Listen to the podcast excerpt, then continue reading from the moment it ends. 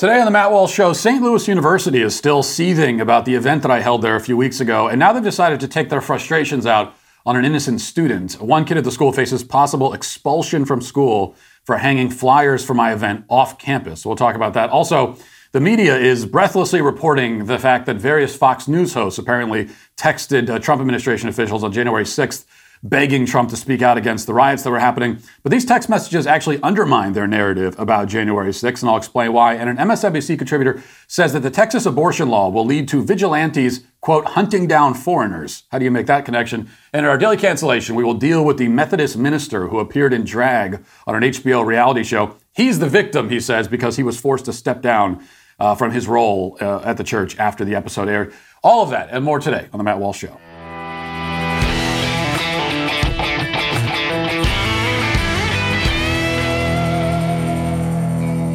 You know, there are some people who like to live on the wild side, and uh, they don't put a protective case on their smartphones. These are these are people.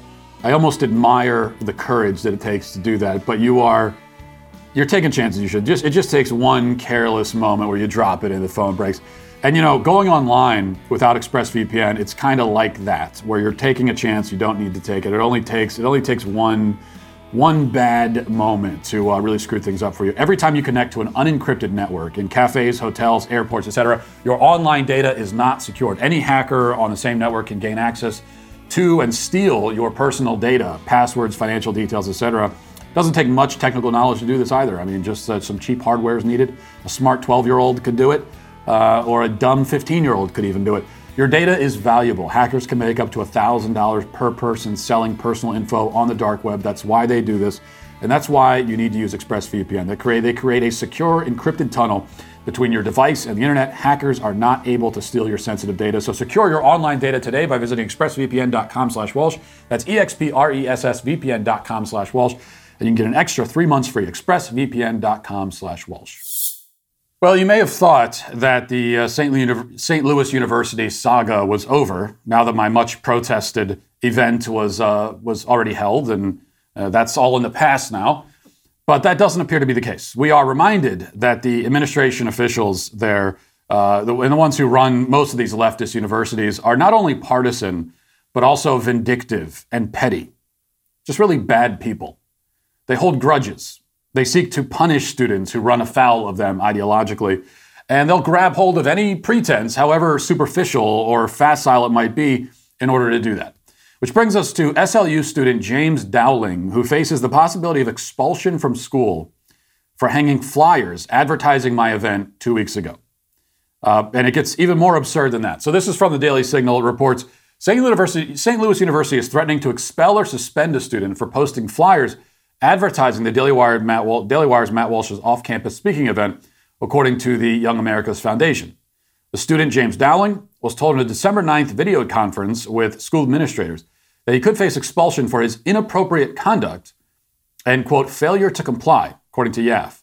Dowling, a member of the St. Louis University College Republicans group, was putting up flyers advertising Walsh's off campus event on December 1st when Nearby SLU administrators, uncomfortable with the presence of SLU's name on the same flyer as the SLU College Republicans, told him to take them, take them down, according to YAF.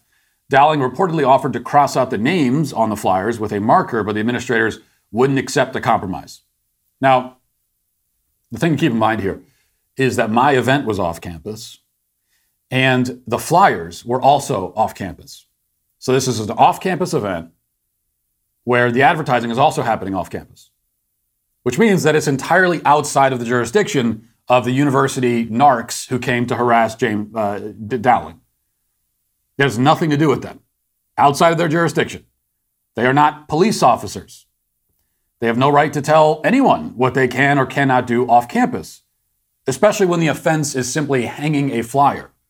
And not an offensive flyer either, by the way. There was nothing on the flyer, there was no uh, offensive imagery just a picture of me, which you know maybe some people would say is offensive imagery, but just a picture of me and then saying what event it is, and, and that's it. Really standard flyer.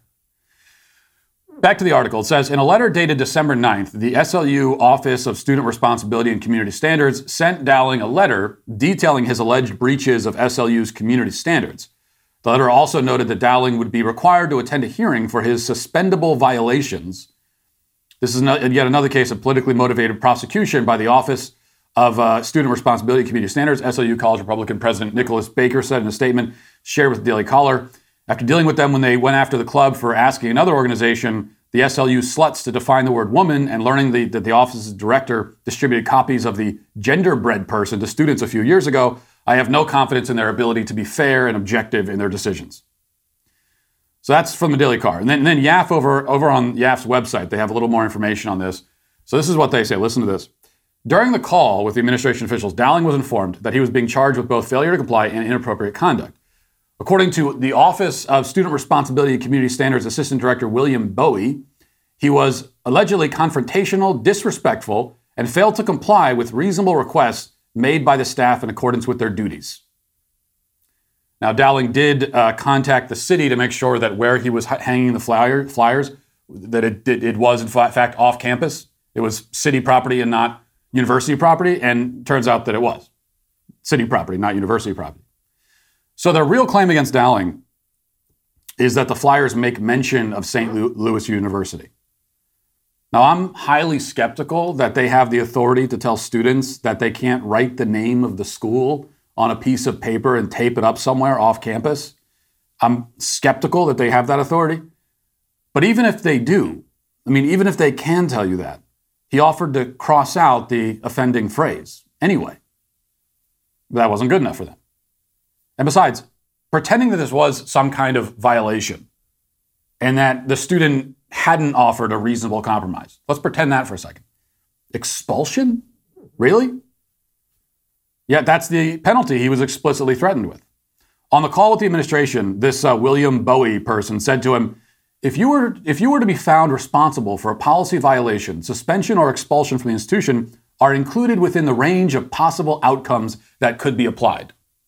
Of course, these people can never speak like real human beings. Everything is communicated in uh, bureaucratic parlance, but that's beside the point. Keep in mind that earlier this year, members of the uh, this SLU Sluts organization, this group, again, that's their name for themselves. It's not my name for them. Although, as I've said, if the shoe fits, wear it. You know.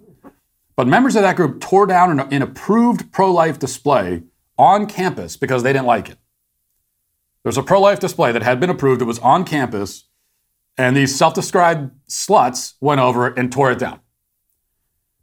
That's an act of, uh, that's an actual crime. That's an act of vandalism. Nobody involved in that vandalism has been threatened with expulsion, so far as I know. So this is quite clearly politically motivated. These are power tripping bullies, still angry that I managed to have such a well attended event despite their best efforts. And now they're taking it out on some random kid who lacks the resources to fight back and defend himself. This is a classic bully maneuver. By the way, the article on YAF's site mentioned something that I thought was, was, was a good point. Um, whatever happened to the great concern everyone supposedly has for mental health and well being? That's the whole reason that Simone Biles was just awarded Athlete of the Year, right, by Time or whatever it was. Because she's, a, she's a, now a, a, a spokeswoman a mascot for mental health, and mental health is so important. Now, this is not the main takeaway here, perhaps, but it is worth pointing out that most of the stuff we hear about mental health is nonsense. At least the people pretending to care about it don't. Hanging expulsion over a kid's head because he, he, he put a flyer up off campus is, you know, among other things, an assault on his mental health. Imagine what kind of stress and anxiety that might induce. And to top it all off, this is apparently finals week. So you've got that stress on top of it. Well, as always, when these people talk about mental health, they mean it in a very qualified way. They care about the mental health of their tribe, of their um, ideological comrades. But a kid who has signaled that, that he's an enemy by associating himself with me, well, he can go to hell. We'll just We'll, we'll, we'll kick him out of school. Let's cause him immense hardship for no reason at all. And that's what getting expelled from college is. No, it's no small thing.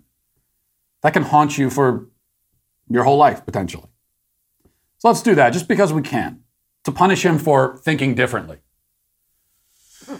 Now, this is not uh, mere bias in my mind. This is evil. And I can tell you one thing you know, I'm not going to stand for that. SLU has already seen what an enormous pain in the ass I can be, and they don't know the half of it because I can hold a grudge too, and I can be petty and vindictive too. I think I've demonstrated that. If I've demonstrated anything, it's that. So if they move forward with trying to expel this student, uh, they're going to have many more headaches in the future to deal with. I promise you that. So just leave this kid alone, you damned sociopaths. Now let's get to our five headlines.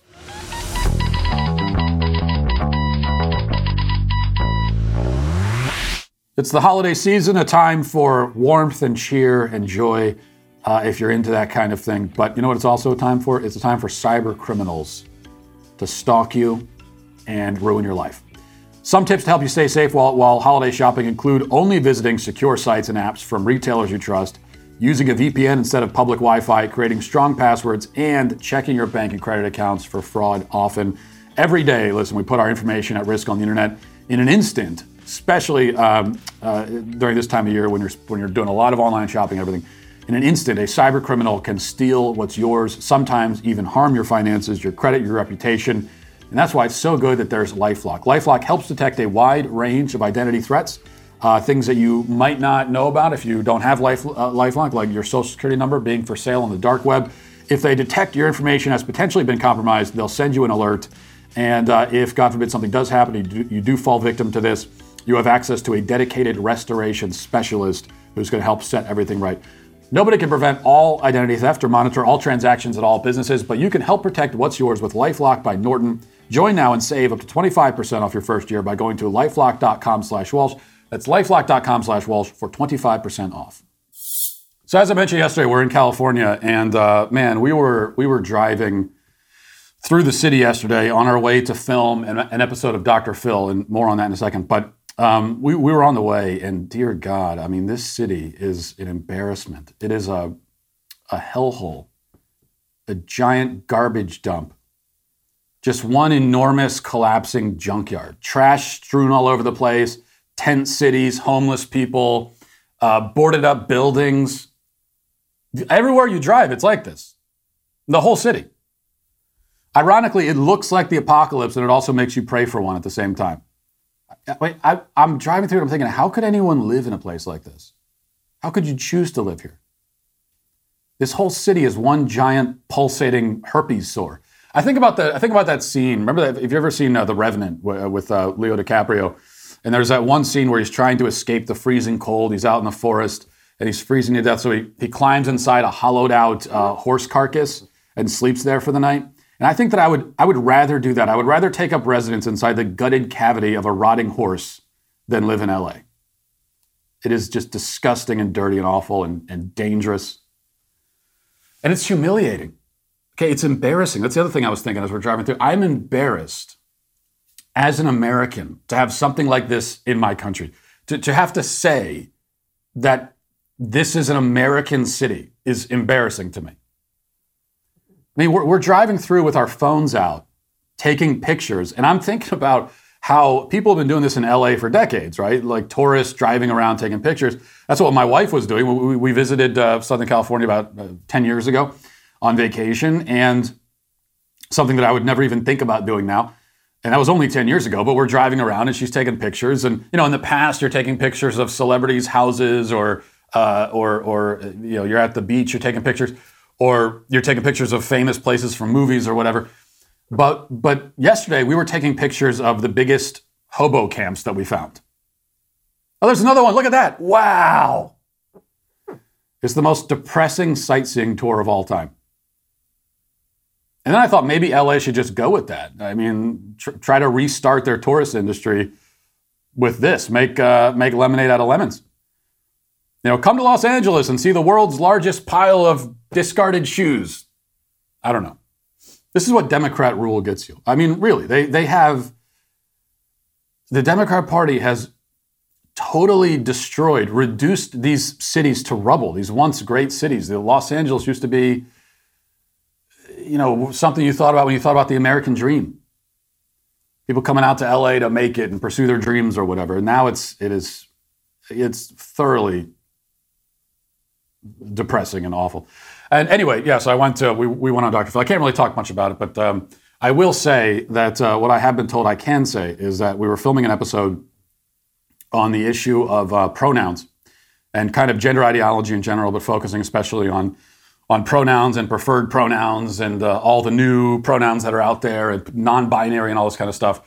And um, I was uh, on the episode on a on a I ended up on a panel basically with um, a non-binary diversity consultant and his or he would say their um, his uh, uh trans partner who's also a diversity consultant. And then we also had a liberal college professor and then there was also a, um, a non binary parent who's raising their child genderless. And so I was on a panel with these people on Dr. Phil, and all I can say is uh, you, will, you will enjoy the episode, I think. It's going to be a lot of fun when that comes out. I'll let you know when it, when it airs. The, the studio audience, I think that you, in this audience, you will enjoy the episode. And I'm hoping that you'll, you'll enjoy my contributions to the conversation. Uh, the studio audience did not enjoy what I had to say. Uh, they, were, they were not fans. I'll just put it to you that way. All right, so this is from Mediaite. It says During a meeting of the House Select Committee investigating the January 6th Capitol riot, Representative Liz Cheney read aloud text messages from uh, Fox News hosts and Donald Trump Jr. sent to Trump White House Chief of Staff Mark Meadows as the violence unfolded.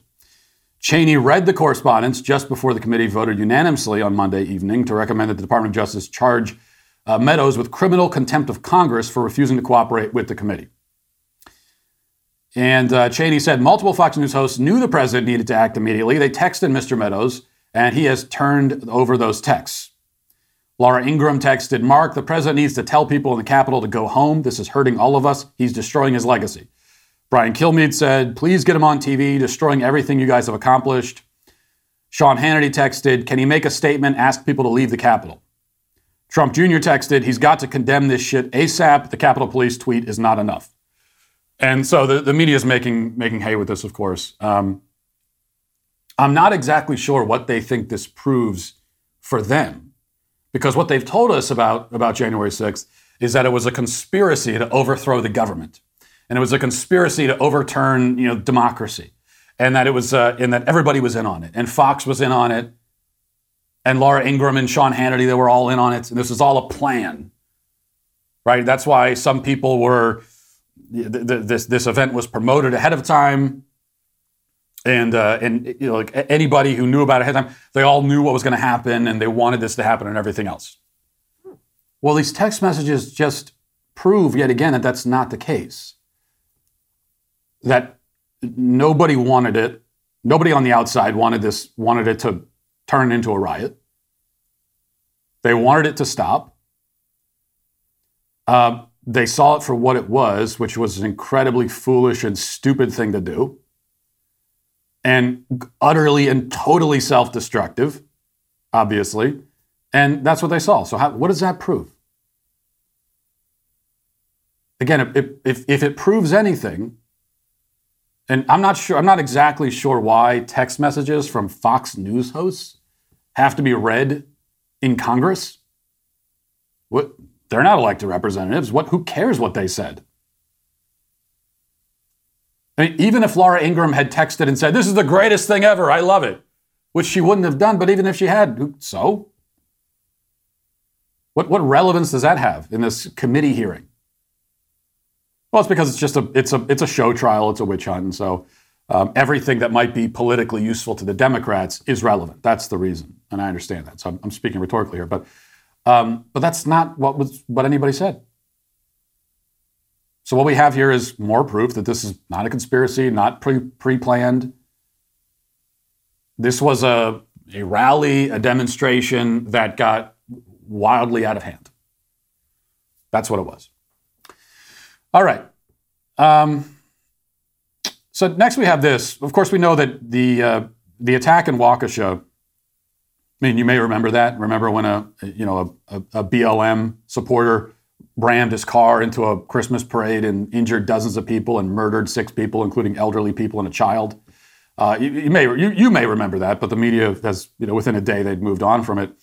But the Biden administration is, it would seem, finally sort of acknowledging, and at least on, on the surface it seems that way if you read some of the headlines, because there are people from the White House that are going to be showing up in Waukesha on Wednesday. But then you keep reading and you discover that, well, they're only sending Jill Biden. Joe Biden, president, is not going. He, he doesn't care. But his wife is going to go. And then there's more. This is from The Hill. It says a trio of Biden administration officials will visit Wisconsin on Wednesday to promote coronavirus vaccines and meet with victims and first responders of the Waukesha parade attack last month. First Lady Jill Biden, Second Gentleman Doug Emhoff, and Surgeon General Vivek Murthy will all make the trip to Milwaukee and Waukesha this week, the White House announced on Monday. I mean, think about this. This is worse than not visiting. This is a lot worse than not going at all and saying nothing about it and pretending like it didn't happen, which is what the administration has been doing. Now you're sending the First Lady and the husband of the vice president. You can't even get the vice president. You're getting her henpecked husband, and the Surgeon General is go. What does a Surgeon General have to do with this? Well, it's because the group will meet with victims of the tragedy at Children's Wisconsin uh, Hospital, in addition to meeting with healthcare workers and children who just received COVID 19 vaccines. Biden and Emhoff are scheduled to make brief remarks as part of the White House's effort to encourage COVID 19 vaccines in those ages five and up. So, really, they, they, they feel like politically someone has to make a brief appearance in Waukesha, so they have no point. So they're, they're sending in not even the JV team. I mean, they're sending in the backups of the JV. They're sending in the, the bench riders on the JV team, um, which the, the, husband of the vice president, who nobody likes. They're sending uh, him and Jill Biden and the Surgeon General. And really, what they're going to be talking about is getting kids vaccinated, five and up. And then they'll, they'll throw in, oh, yeah, I mean, this thing in Waukesha happened too, and that was bad. What, what a mockery this is. A child was killed in Waukesha, and they're sending the Surgeon General to Waukesha to talk about why f- children should get vaccinated? It's a, it's a joke. It's a sick joke. It's a very not funny joke that they're making of this. Uh, once again, simply evil people. Okay, next, here's Claire McCaskill on MSNBC uh, fretting about the Texas abortion law, which is a vigilante law, she says. And then she, she starts talking about where she thinks this law will lead. And uh, I'm not quite sure I follow her logic, but maybe you will. Listen to this. And I think this vigilantism is going to catch on. I'll tell you what's going to happen next, Nicole. These red states are going to do vigilantism laws on immigration. And they're going to empower citizens to go out and round up people they think look like foreigners and that's what we're coming to in this country. And it is incredibly depressing, especially um, as we're so near uh, a religious holiday that is all about loving other people and accepting the least among us uh, to be part of the larger group. Uh, okay, a couple things here. there are going to be laws in red states empowering citizens to round up foreigners. Yeah, that, that's what. Uh, yeah, just go round them up. That's what the law is going to say. Anyone who looks like a foreigner, just just round them up, ship ship them, you know, bring them anywhere you want to bring them outside of the country. That, that's a thing that will actually happen. We can all see that. Well, yeah, in, in her fever feverish brain, uh, then yeah, there might be a connection there. Okay, but but also, could I could I just say that what she said at the end there, like this is the message of Christmas? What? It's not the the message of Christmas is accepting people into the larger group or whatever. That's not the message of, of Christmas. The message of Christmas is that Christ, the Son of God, has come to redeem mankind and save us from our sins. That, that's the message of Christmas. It's, it, it's actually a religious holiday with a very specific meaning, very specific religious significance significance to all mankind, but it is a, it's a Christian holiday. I know that I know that they, they like to do this. You take any any uh, Christian holiday or anything from the Bible and um, anything at all from Christian tradition, and suddenly, it, really, this is all about diversity and tolerance. And would you look at that? It's really all about uh, the things that we care about. That's all it is, of course. All right. Uh, I want to play this quickly. Elon Musk was named Time Person of the Year. So we had the Athlete of the Year, who was a someone who quit, and now we have Person of the Year. I think uh, Elon Musk can make a, a, much better case for himself for being Person of the Year for his actual, because in this case he's he's being awarded the title for his actual contributions to society, uh, not for quitting.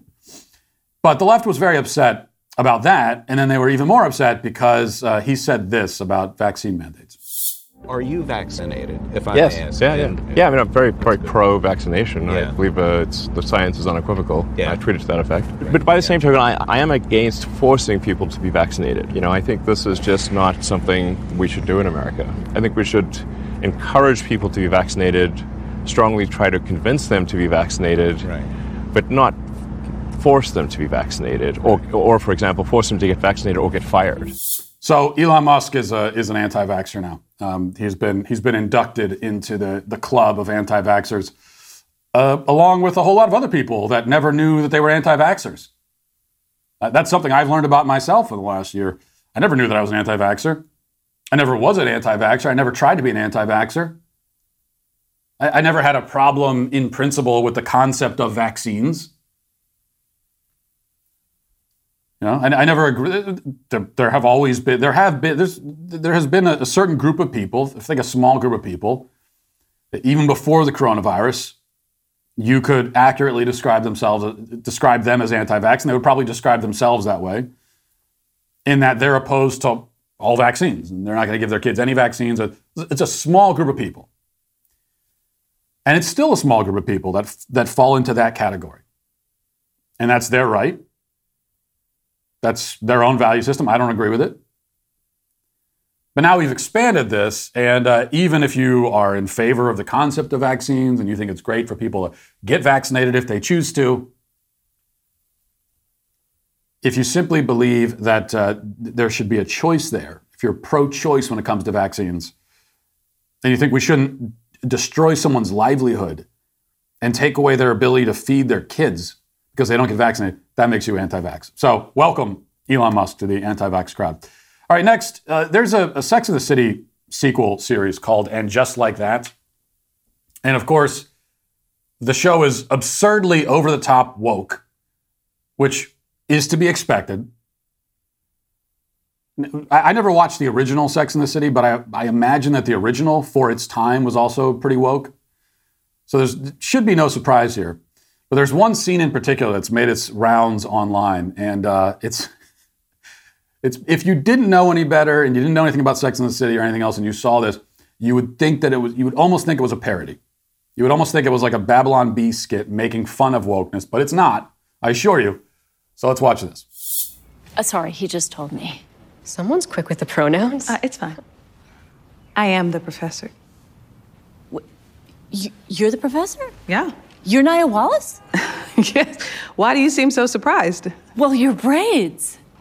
A law professor can't have hair like mine? Why is that? Oh no, no, no. I didn't I didn't mean because of the braids. I was I was I, I was just thrown because the braids are, are so different than the hair in your photo on the Columbia website. My comment had nothing whatsoever to do with it being a black hairstyle. I, I knew that you were black when I signed up for this class. Uh, that was important to me.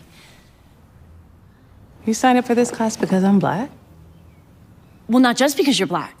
I picked this class because you're such a force in academia, on top of everything you do as a community activist. God, I sound like such a brown nose. I mean, um, please just forget that I ever said anything about your hair. Hair has nothing whatsoever to do with uh, appropriateness or intelligence or gravitas, obviously. I mean, do I look like someone who attaches any significance to hair? I, I let mine go gray, and I don't care if it makes me look old. Not that I'm ageist. Do I sound ageist? You really want me to answer that question? Uh, again, as far as I can tell, again, I never, I haven't seen the show, and I, I, I, would rather shoot myself than watch this. But as far as I can tell, this is this is not supposed to be a satire or parody or making fun of wokeness. That's what you get there. This is real. This is like one of those race hoaxes. It's like the one we talked about yesterday of the of the doctor who claimed that someone stopped a black doctor in a suit and tie, full suit and tie, at a hospital with a name tag that says "doctor" on it, claiming that someone stopped him in the hallway and said, Excuse me, uh, I assume that you're a member of the custodial staff. Please go, go clean my toilets at once. That's what he claimed. And um, I'll be clear, very clearly a race hoax from Dr. Smollett. This is one of those race hoaxes acted out. This is, because this is the kind of conversation, the kind of interaction that especially elitists on the left, um, they, think that these sorts of things happen out in the world. And that's why they're, they're incapable of coming up with a race hoax that's believable. Jussie Smollett, a Hollywood guy, is very privileged, very you know wealthy. Somehow has managed to be wealthy and uh, and famous as an actor. Doesn't spend a lot of time around normal people. Now, Jussie Smollett from his prison cell, if he's watching that, he's probably thinking to himself, well, yeah, this, this happens all the time. That a white person would say to a black person, well, I assume that you're not a professor because of your hair. What? I've because I've never seen a professor with braids. What? So this is a this the, you know the people that, that write this they all exist in that that same bubble. And that's what makes it so unintentionally hilarious because this would this just this is not life. This is not what happens. But for anyone who was disappointed or upset, as some people on social media appear to be, that the new Sex in the City is woke, I've seen a lot of complaints from people. Say, oh, this new Sex in the City sequel is terrible. Uh, this is a dis- this is a disappointment. They're they are ruining the legacy of Sex in the City. What did you think was going to happen? Just know this now, okay? This is every franchise, every TV series, every film.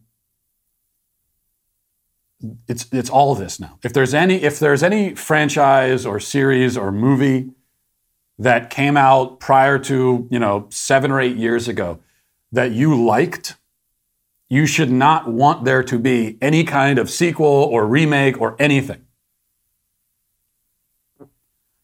I saw on Twitter someone someone put out a kind of a, a question for everybody, and the question was something like, um, you know, which which series have been the most ruined um, by by going woke? And the answer, of course, is all of them. This is what they all are.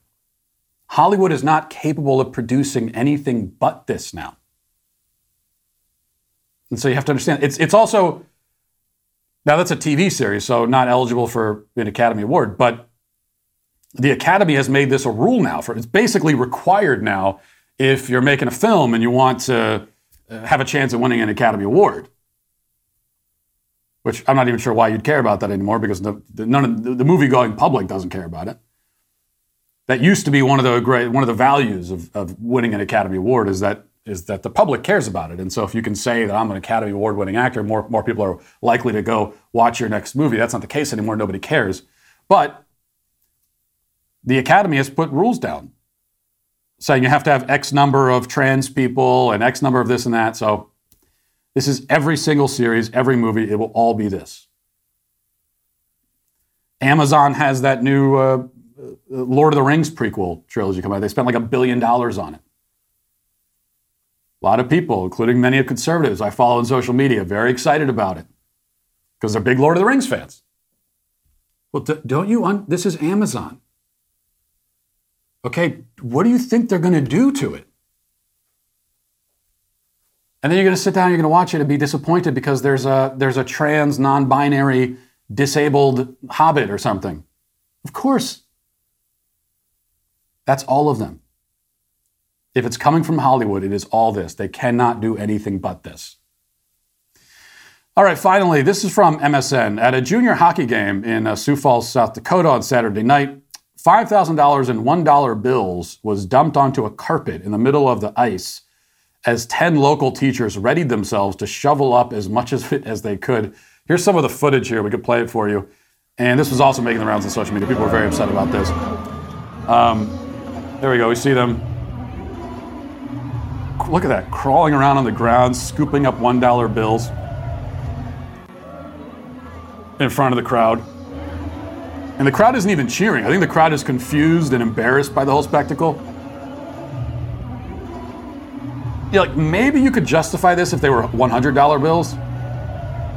Somebody puts a bunch of one dollar bills on the carpet and says, "Do you want to go go go join that dog pile and try to grab some?" I would say, "Well, no, sir. I have dignity." Then if I look over and it's hundred dollar bills, well, okay, I'll think about it. Um, anyway, back for uh, Tim MSN, it says when the competition began, the teachers, all wearing hockey helmets, crawled into the pile of cash, frantically stuffing the bills into their shirts as an arena of spectators hollered and cheered. I didn't hear the cheering until every dollar was snatched up. A clip of the event went viral over the weekend and had amassed more than 7.7 million, on tw- 7.7 million views on Twitter as of early Monday. Critics said the image of teachers on their hands and knees scrambling for low denomination bills was dehumanizing and even dystopian, especially as teachers are paid relatively small salaries in South Dakota and nationwide. Um, and people were very upset. And, uh, and the one, the reason I'm bringing this up is that the one theme that we, we've, we've seen from the people responding to this spectacle is that education is underfunded.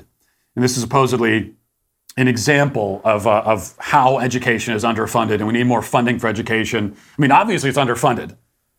If these teachers are forced to crawl around on the ground or an ice hockey rink for $1 bills, it must mean there's not enough funding of education. Well, I'm here to tell you that is not the case at all. Between state and local sources, we put between those two, we are funding education to the tune of hundreds of billions of dollars across the, the country, federal and state. Cumulative, we're talking hundreds and hundreds of billions of dollars that go into education. I mean, anything that's getting hundreds of billions of dollars, it's hard to argue that it's underfunded. But this is the government we're talking about. So just because there's all this funding of education, does that mean that every individual class is appropriately funded or that teachers all have the supplies that they need? No, it doesn't. So when I say that we're that we are funding education quite enough, in fact, we're funding it too much, much there's, there's far too much funding going to education. Um, am I denying that there are teachers who don't have enough supplies in their classroom? They have to maybe go out of pocket sometimes or reduce themselves to this to get funding? No, I'm not denying that. Because the issue is the allocation of those resources. That's the problem. You're not going to solve that problem by throwing more money at it. There's enough money to go around. It's just that it's misallocated. And that is that's almost always the problem where the government is concerned. If there's any worthy program or cause or anything that you consider to be worthy, and it doesn't seem to be getting enough funding, I can guarantee you the money is there. It's just not, it's not getting where it needs to go. It's getting dispersed somewhere else along the line because this is what bureaucracy does.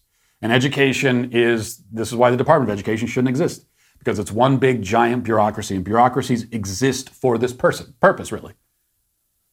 To misallocate funds, to waste money, to waste time. Bureaucracies exist for their own sake. So everybody, all the bureaucrats in the Department of Education, they're all they're not there for education or for your kid who's in public school or to make sure that a teacher has enough supplies in the classroom. They're there for their own sake to justify their own jobs, to get paid themselves. So they're therefore, that's why teachers' unions exist as well. So it's not underfunding, it's misallocation. Big difference there. You probably feel like you're just burning through money these days with uh, how expensive everything is, whether you're going grocery shopping or, or you're at the gas pump or anywhere else. Um, and that's why you should look for any opportunity to save money monthly. And here's one thing that can do it uh, through refinancing your mortgage. If you own a home and haven't refinanced, what are you waiting for? Mortgage rates are at historic lows once again, which means you can easily drop your rate and your monthly payment. All you've got to do is call American Financing, America's Home for Home Loans. Take advantage of a free mortgage review.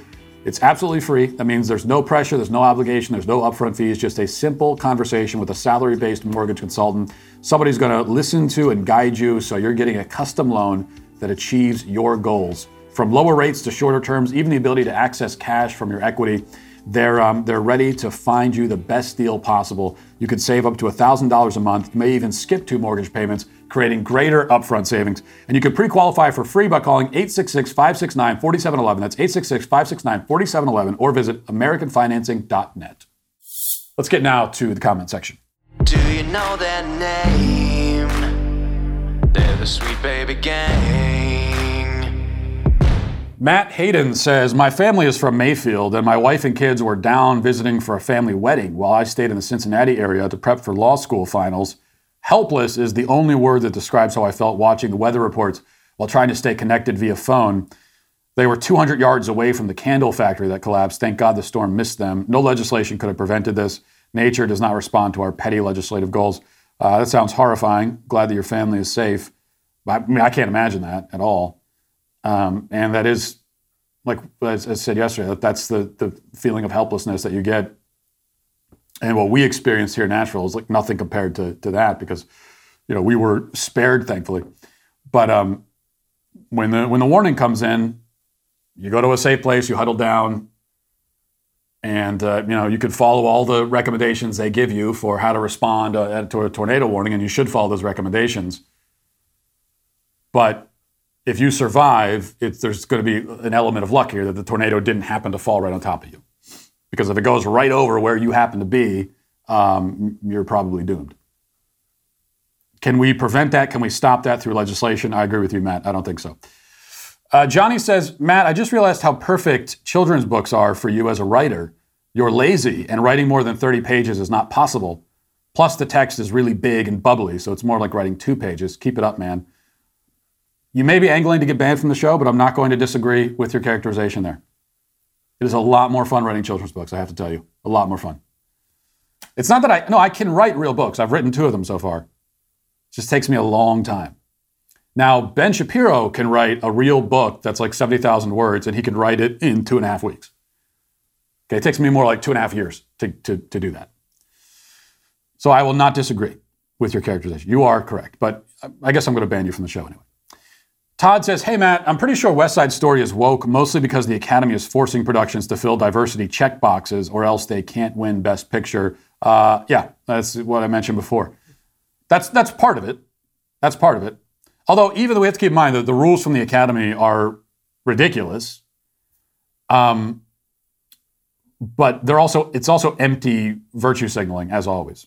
So they they've been written in such a way that they can be easily circumvented. That's how they're written. So there's no still no excuse for all this woke stuff, even if you are a filmmaker desperate to win an Academy Award. Anna says, so my thoughts on the cancellation today. Um, why would you be offended somebody thought you were a janitor? It's a good job, honest pay. Aren't your assumptions about this interaction offensive to janitors? Why do you assume the person is being racist instead of just not particularly observant? Yeah, that's a good point. I thought about that afterwards. I, th- I wish I'd mentioned it. But there's also an elitism here. There's this basic assumption, putting everything else aside about how the story is um, almost certainly fabricated but the underlying assumption is that it's insulting to be considered a janitor because janitors are inferior to doctors. So while trying to prove the racism of this fictional person, he's only proving that he is, you know, an elitist himself. John says 100 kids die in bicycle accidents in a year. Well, I haven't checked the statistics myself, but um, if that's true, that's interesting because that's about the number that was cited by Tony Fauci yesterday for the number of kids, I think between 5 and 11, who've died from coronavirus in, in about two years. And yet, and I'm sure this is why you brought this up 100 kids die in bicycle accidents. It's a terrible tragedy. Um, but yet, parents will still let their children ride bikes. You know, I, I know that I will. I love my kids. Of course, you make sure they're wearing a helmet, but you still let them ride the bike. Even though there's a chance with the, with the helmet, still, there's a chance of some horrific injury. But you let them do that, even, even for, the, for the sake of, of riding a bike. I mean, you could take bikes, you could take bicycles away from kids, and it'd be a shame to do that, but they could still otherwise live a mostly normal life right? You're not interfering with your child's life in any serious way by taking the bicycle away. Yet, simply for the sake of being able to ride a bike and have a fun time riding a bike, you're willing to take that risk. Yet, at the same time, when there's an even lower risk of your kid contracting COVID and dying from it while walking around outside or walking through a supermarket, you're still to you're to force them to wear a mask. Which is a much greater imposition on him than taking a bike away. Um, Greg says, Hey, Matt, we just got Johnny the Walrus yesterday, and it's now my son's favorite book to read at night. That would be more significant if I hadn't taken away all other books, as they are all worthless in comparison. Well, thank you, Greg. Finally, someone is responding the right way to my book, Johnny the Walrus, which, by the way, is on sale right now at johnnythewalrus.com. Um, and Cassandra says, Do you wear makeup and use product in your hair while on the road? Cassandra, I've told you, I don't know how many times I've told you, we don't talk about. This is not a subject we talk about. We're not going to talk about it. I don't talk about the fact that when I'm on the road, my producer, Sean, who's very much a man, has to be the one applying the makeup. I'm also not going to talk about the fact that just a few minutes ago, when we were doing that and the makeup was being applied, um, and I had this clip from Sex in the City, and so we were talking about Sex in the City while the makeup was being applied in this hotel room. We're not going to discuss that topic. So you're banned from the show. The Daily Wire is leading the charge against the Biden administration's tyrannical vaccine mandates. Not only were we the first in the nation to sue the Biden administration for their unconstitutional mandate, but we're getting closer to a million signatures on our do not comply petition every single day. Why?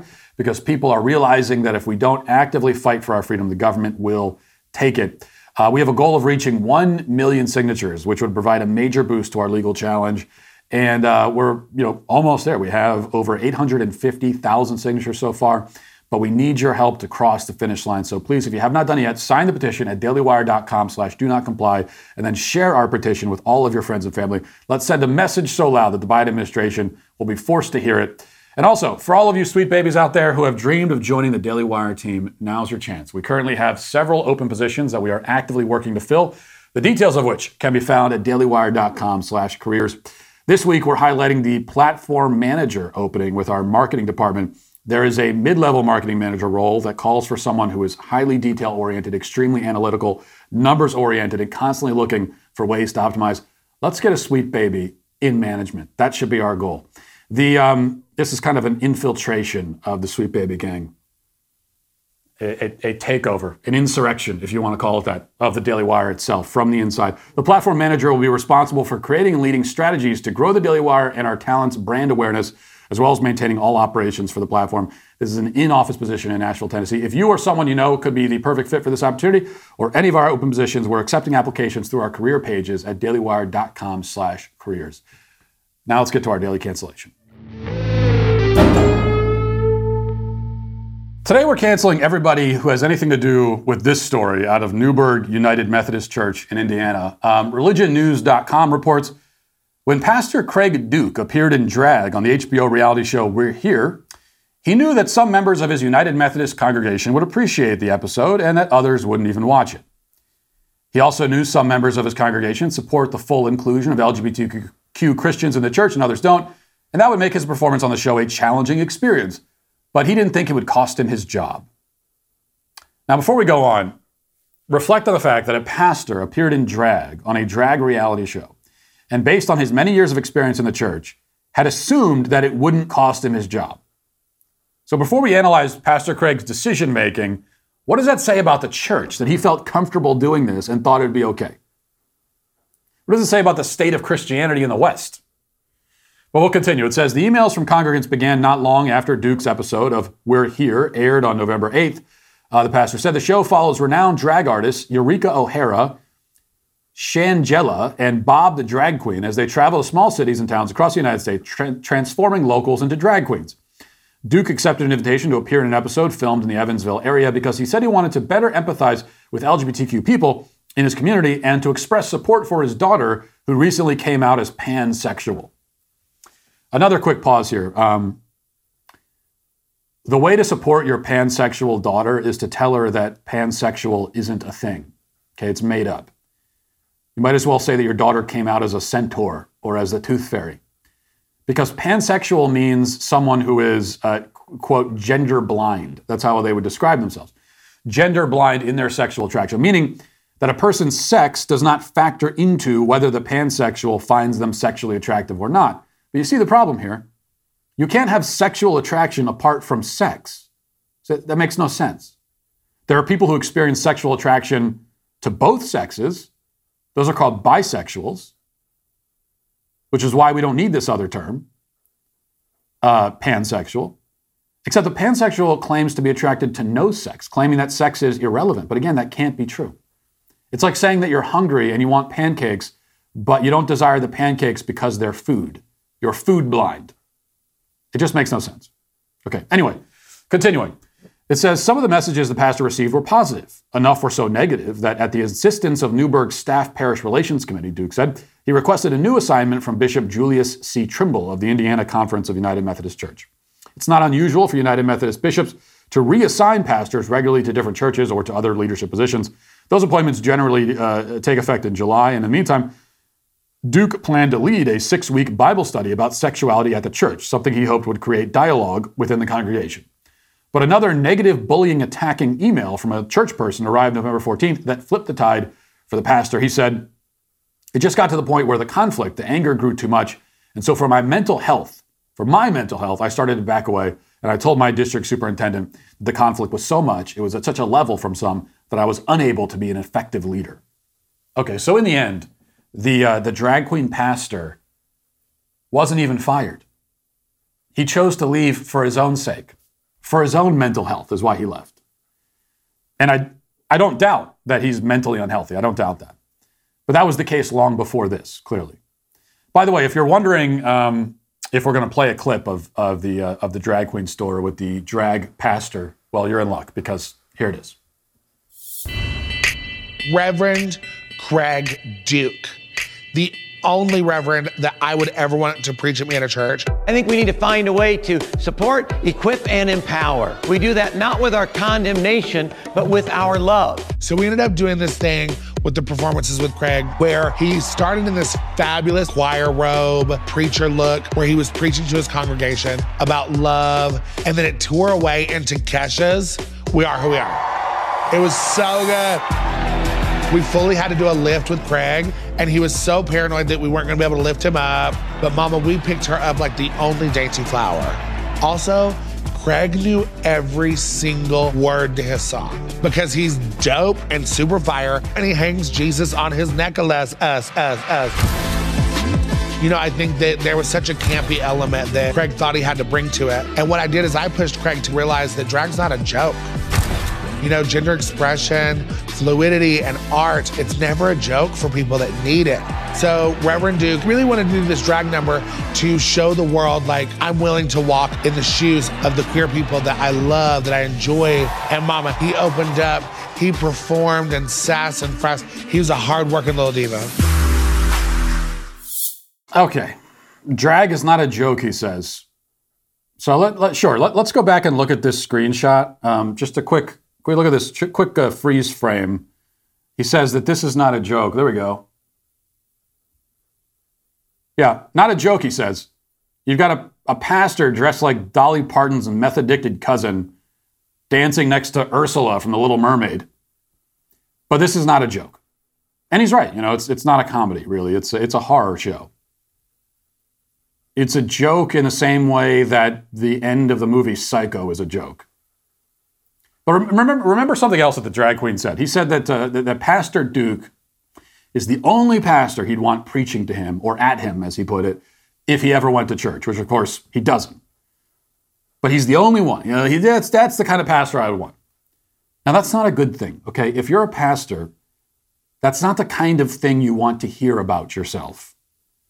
If somebody who hates your faith and hates Christian values and opposes everything that you're supposed to stand for says that you're the only pastor he'd want preaching to him, that means you're not doing your job. It means that you're tickling ears, right? You're, you're whispering sweet nothings. You're telling the sinner what he wants to hear, or at least you're not telling him what he doesn't want to hear. You're making him um, comfortable in his sin, in his pride. And that's really what, what all that is about. I mean, what, what you saw there, the drag show. It's really a, it's a celebration of vanity and pride, and, and other things as well, but mostly vanity and pride. What, what you're not doing and what you should be doing as a pastor is spurring him to confront and go to war against precisely those parts of himself that he wants you to affirm. That's, that's not what pastoring is supposed to be about. It's not supposed to be about affirming people in their sin or making them feel comfortable in their lifestyle choices. You're supposed to be, be, be encouraging, causing, um, propelling people to confront those parts of their life, especially those parts of their life that are keeping them away from, from virtue and holiness. Now, I mean, obviously, if a pastor is performing in drag on HBO, he's gone astray. So maybe maybe it's there's no point in, in, in pointing this out. It's rather obvious, but it is instructive and revealing that the head drag honcho said what he said. This is the kind of pastor I want. This is the pastor I like. Because you often hear certain so called religious leaders praised by people who hate the religion that he's supposed to be leading. And this is why. This is where it goes. And that's why Pastor Craig Duke is canceled. And his church is canceled. And obviously, that drag queen is also canceled. They're all canceled. And we'll leave it there for today. Thanks for watching. Thanks for listening. Have a great day. Godspeed.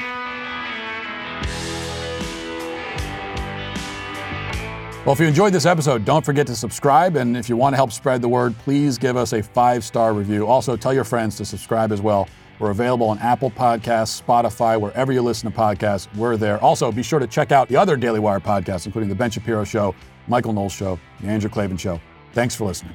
The Matt Walsh Show is produced by Sean Hampton, executive producer Jeremy Boring. Our supervising producer is Mathis Glover. Our technical director is Austin Stevens. Production manager Pavel Vodosky. The show is edited by Ali Hinkle.